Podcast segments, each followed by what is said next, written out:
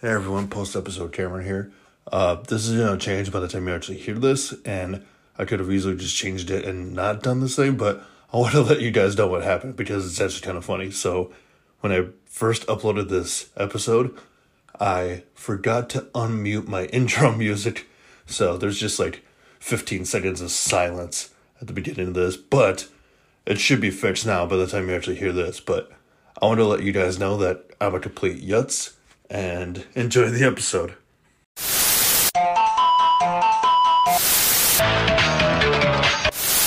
I am your father.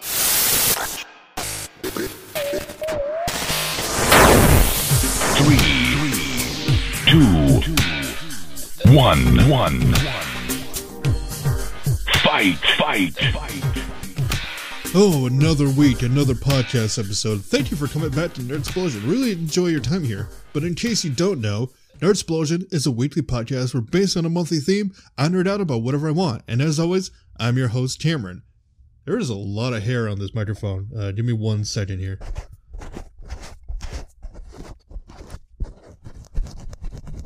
And next for my Asper podcast.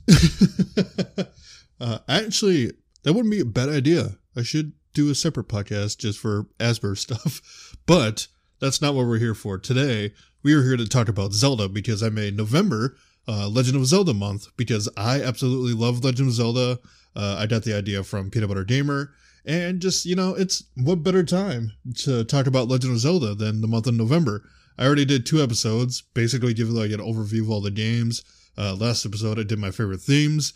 And this episode, I wanted to talk about some of the Zelda spin off games, stuff that's not necessarily part of the main series. I mean, a couple of them are, but those I'm saving for last. But also, I'm going to apologize if my voice sounds weird or any bodily functions you hear. I have been sick for the past like week. It's it's very terrible. I've tried everything. I've just tried I tried taking as much cold medicine as I could. It's just nothing's really getting that much better. But I wanted to I still wanted to get an episode out. So today, like I said, we're talking about Zelda spin-off games. Uh, before I get started, reminder that new episodes of this podcast come out every Saturday. So make sure you like, follow, click all the things, do all the things that do all the stuff. Click any bells you might see because every time a bell rings, an angel gets a free bucket of wings from KFC. but with that being said, actually, before we get started, I want to share with you guys this meme that I found. Uh, it was posted on r slash Zelda by Little Korok, and it's basically like be like the ultimate Zelda game, and it's called The Legend of Zelda: Adventures of A Link to the Breath of the Wind Waking Twilight Heroes between Majora's Phantom Skyward Charts of Time's Awakening Cap of Ages. I would absolutely play that game, but we're not here to talk about memes and all that stuff. We're here to talk about Zelda spin-off games. There have been a lot of games that not necessarily have been part of the the main series, so to speak. There's been a lot of like other Zelda games, to name a few. And yes, I am going to be talking about those Zelda games. Uh, first one I want to talk about is Link's Crossbow Training. Link's Crossbow Training, released in 2007 and was essentially a launch title to go with the Wii Zapper, which is the great grandson of the NES Zapper, which was a light gun used for the original Nintendo that was used for games like Duck Hunt. Link's Crossbow Training was an on rails shooter, basically meaning like you stand in one spot and you shoot a bunch of stuff around the screen or whatever. It was an on rails shooter and it essentially served as a side story to Twilight Princess, using the same graphics and settings and whatnot. During development of Link's crossbow training, one person actually had an idea to include bosses in the game, but Miyamoto was just like, nah, nah, we ain't gonna do that.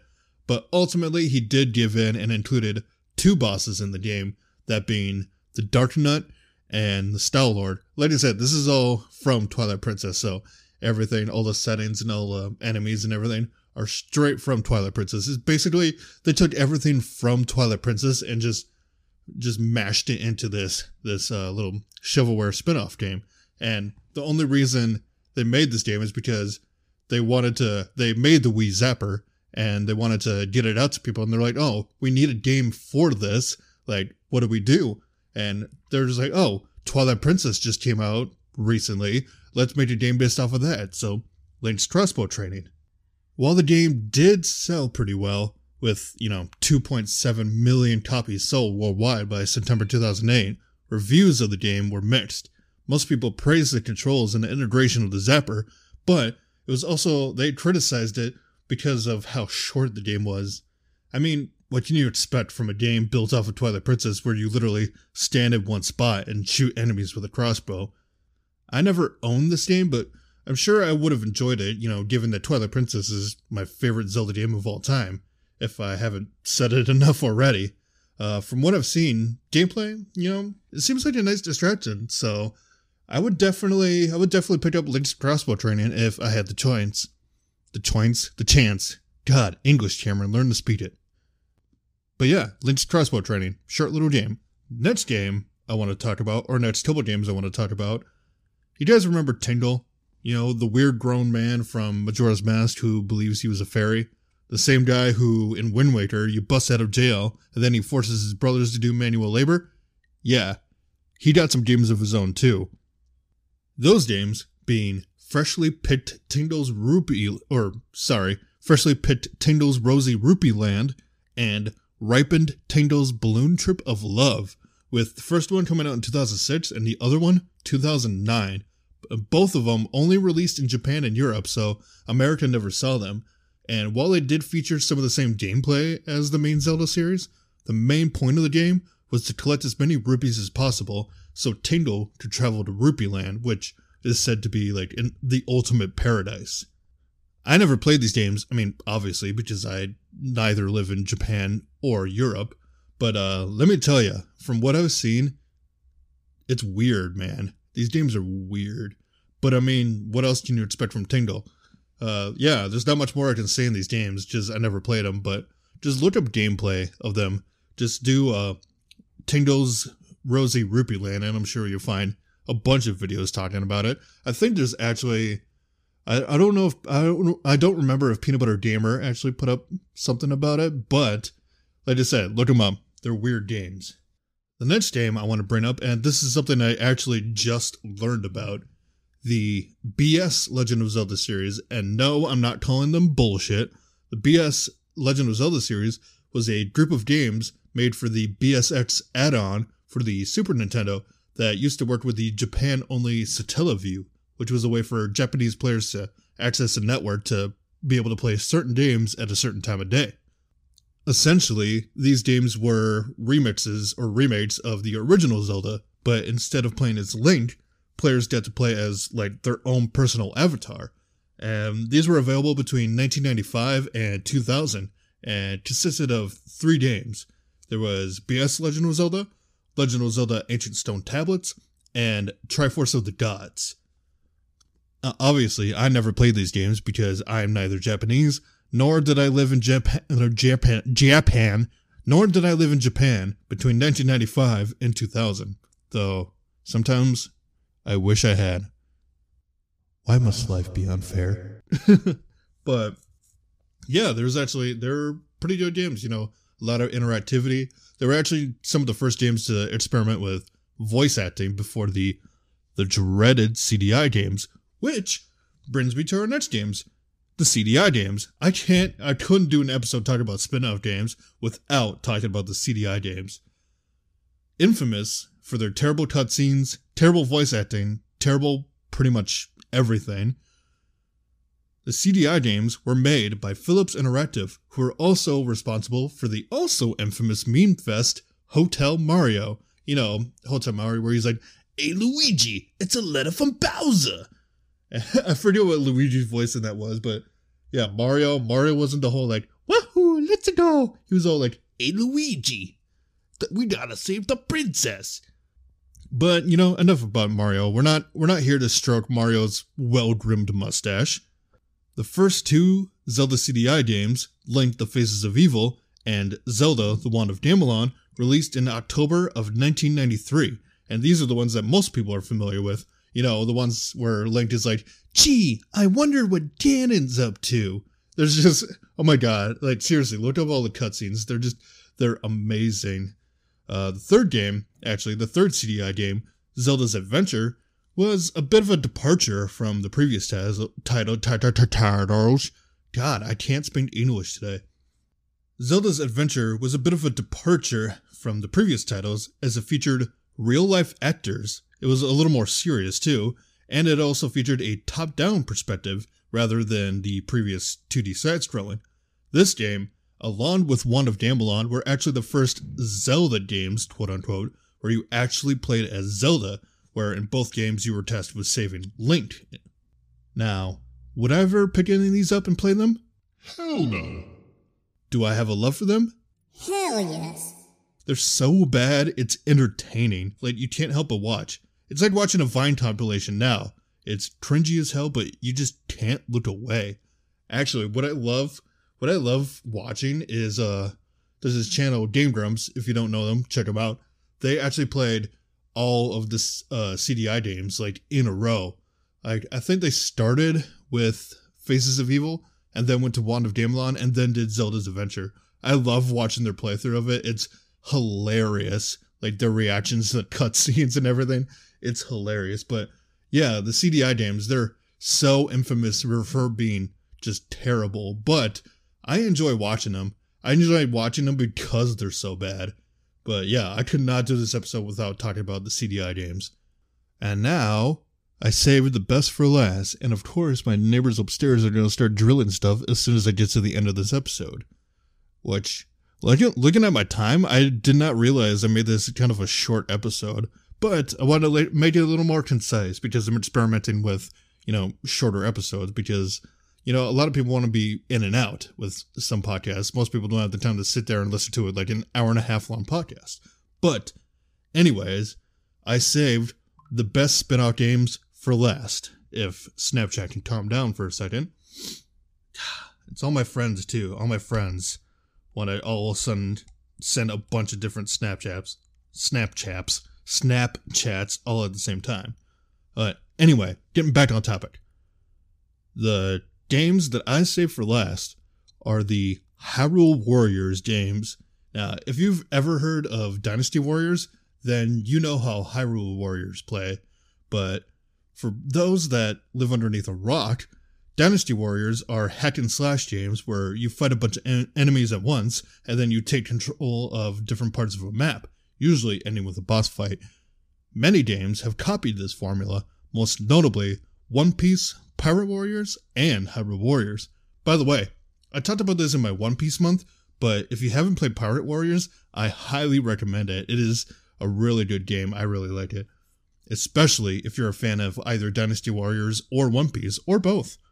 Now, the funny thing is, One Piece Pirate Warriors actually helped inspire the creation of Hyrule Warriors because somebody at Nintendo was actually playing through Pirate Warriors around the time they came up with the idea.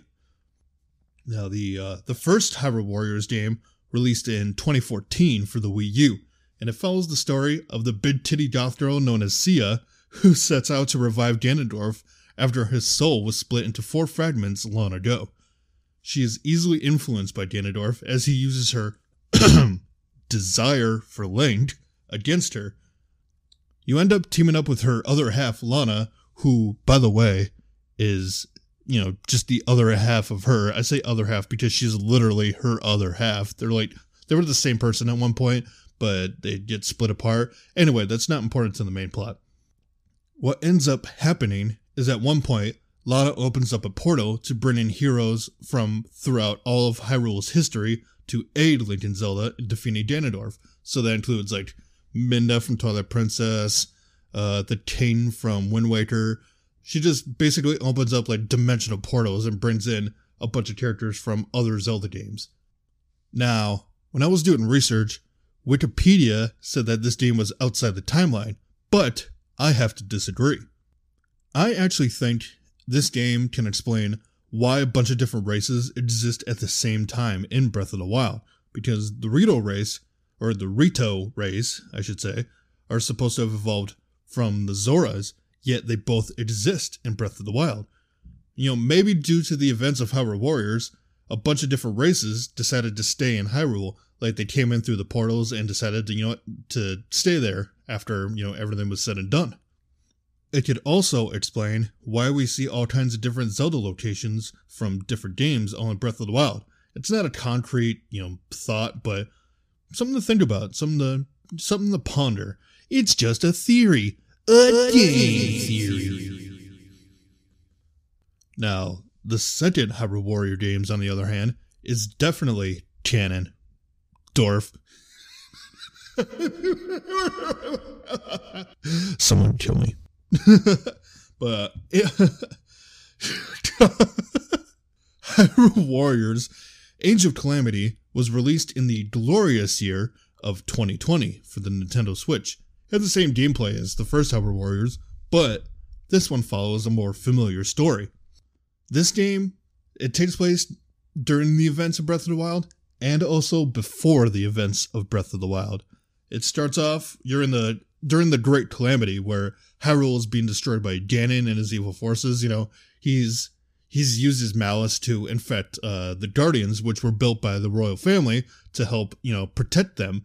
But Ganon, you know, he possessed them basically and turned them against the royal family and used them to destroy Hyrule during what is called the Great Calamity. Now, there's a little guardian that Zelda made and essentially had as a pet or like a toy named Terrako. She, you know, Terrako, built by Zelda, during this whole thing, awakens and looks out the castle window to see all the destruction that's going on and decides to open up a time portal into the past to warn Princess Zelda of the impending doom, you know, what is gonna become of Hyrule. But as he was leaping through the time portal, some of Ganon's malice snuck in with him, which attached itself to past Terrako.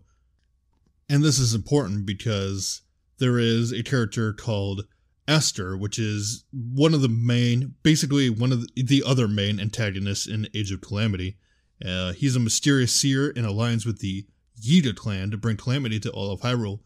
Now, to explain the Yiga clan, the Yiga clan were Sheikahs that decided to turn against the royal family and side with Ganon. But the Yiga clan, at the end of the game, at the end of Age, uh, at the end of Age of Calamity, end up siding with Zelda because obviously they see they were betrayed by Astor. But Astor, along with the now corrupted past Terrako or Terrako, was able to actually, you know, gain a lot of power that he wouldn't have previously done if Terrako from the future had not time traveled. But either way, ultimately, with the knowledge from the future, and somehow the Guardians of the future time traveling to help the Guardians of the past, Zelda uses this knowledge to not only successfully fight off Ganon this time, but bring peace to Hyrule and all of its people. This game is interesting because it actually creates two separate lo- timelines, and this is all this I got from a uh, Zeltik video, which I'll put a link to the video in the description because he's just he really goes in depth. He's amazing. Definitely go check him out. He does a lot. He's like my go-to guy for uh, Zelda theories. But anyway, Age of Calamity creates two separate timelines. We have the normal timeline, which Terrako leaves, which give us leads to the events of Breath of the Wild, where Hyrule is destroyed and everything. Basically, there's the timeline that Terrako left, where Ganon succeeds in destroying Hyrule, leading to Link being put to sleep for 100 years and Zelda having to hold Ganon back that whole time. And then what we have, we have what I like to call the Savior timeline, where the Great Calamity was prevented. Again, look at the video that in the description. There's it really goes in depth with everything. Uh, obviously, this would put Age of Calamity before Breath of the Wild, but as far as where like the first Hyrule Warrior game gets put in the Zelda timeline, That's actually a topic for another day. uh, with that, I know this was kind of a short video and really concise, but like I said, uh, I'm still pretty sick and I don't want to do much talking. I wanted to kind of give myself a little break, but yeah, that's a lot of the Zelda spin-out games. There's a lot more I could talk about, but that's just, you know, that's the ones I felt like talking about today. If you guys want to give me any suggestions for any other ones to talk about, or, you know, let me know what your favorites are, or if you just want to say hi, link in the link tree in the description to all my social medias. But with that being said, I'm gonna do, I'm gonna close this episode out before I forget how to speak English entirely. I hope you guys enjoyed this video, video, episode. You're not watching this, you're listening to this. God, I need a, I, I need a break. but I hope you guys enjoyed this episode. Hope you guys drink plenty of liquids and all that. Stay hydrated. I've been Cameron, and as always, I will see you guys in the next one. Nerd out.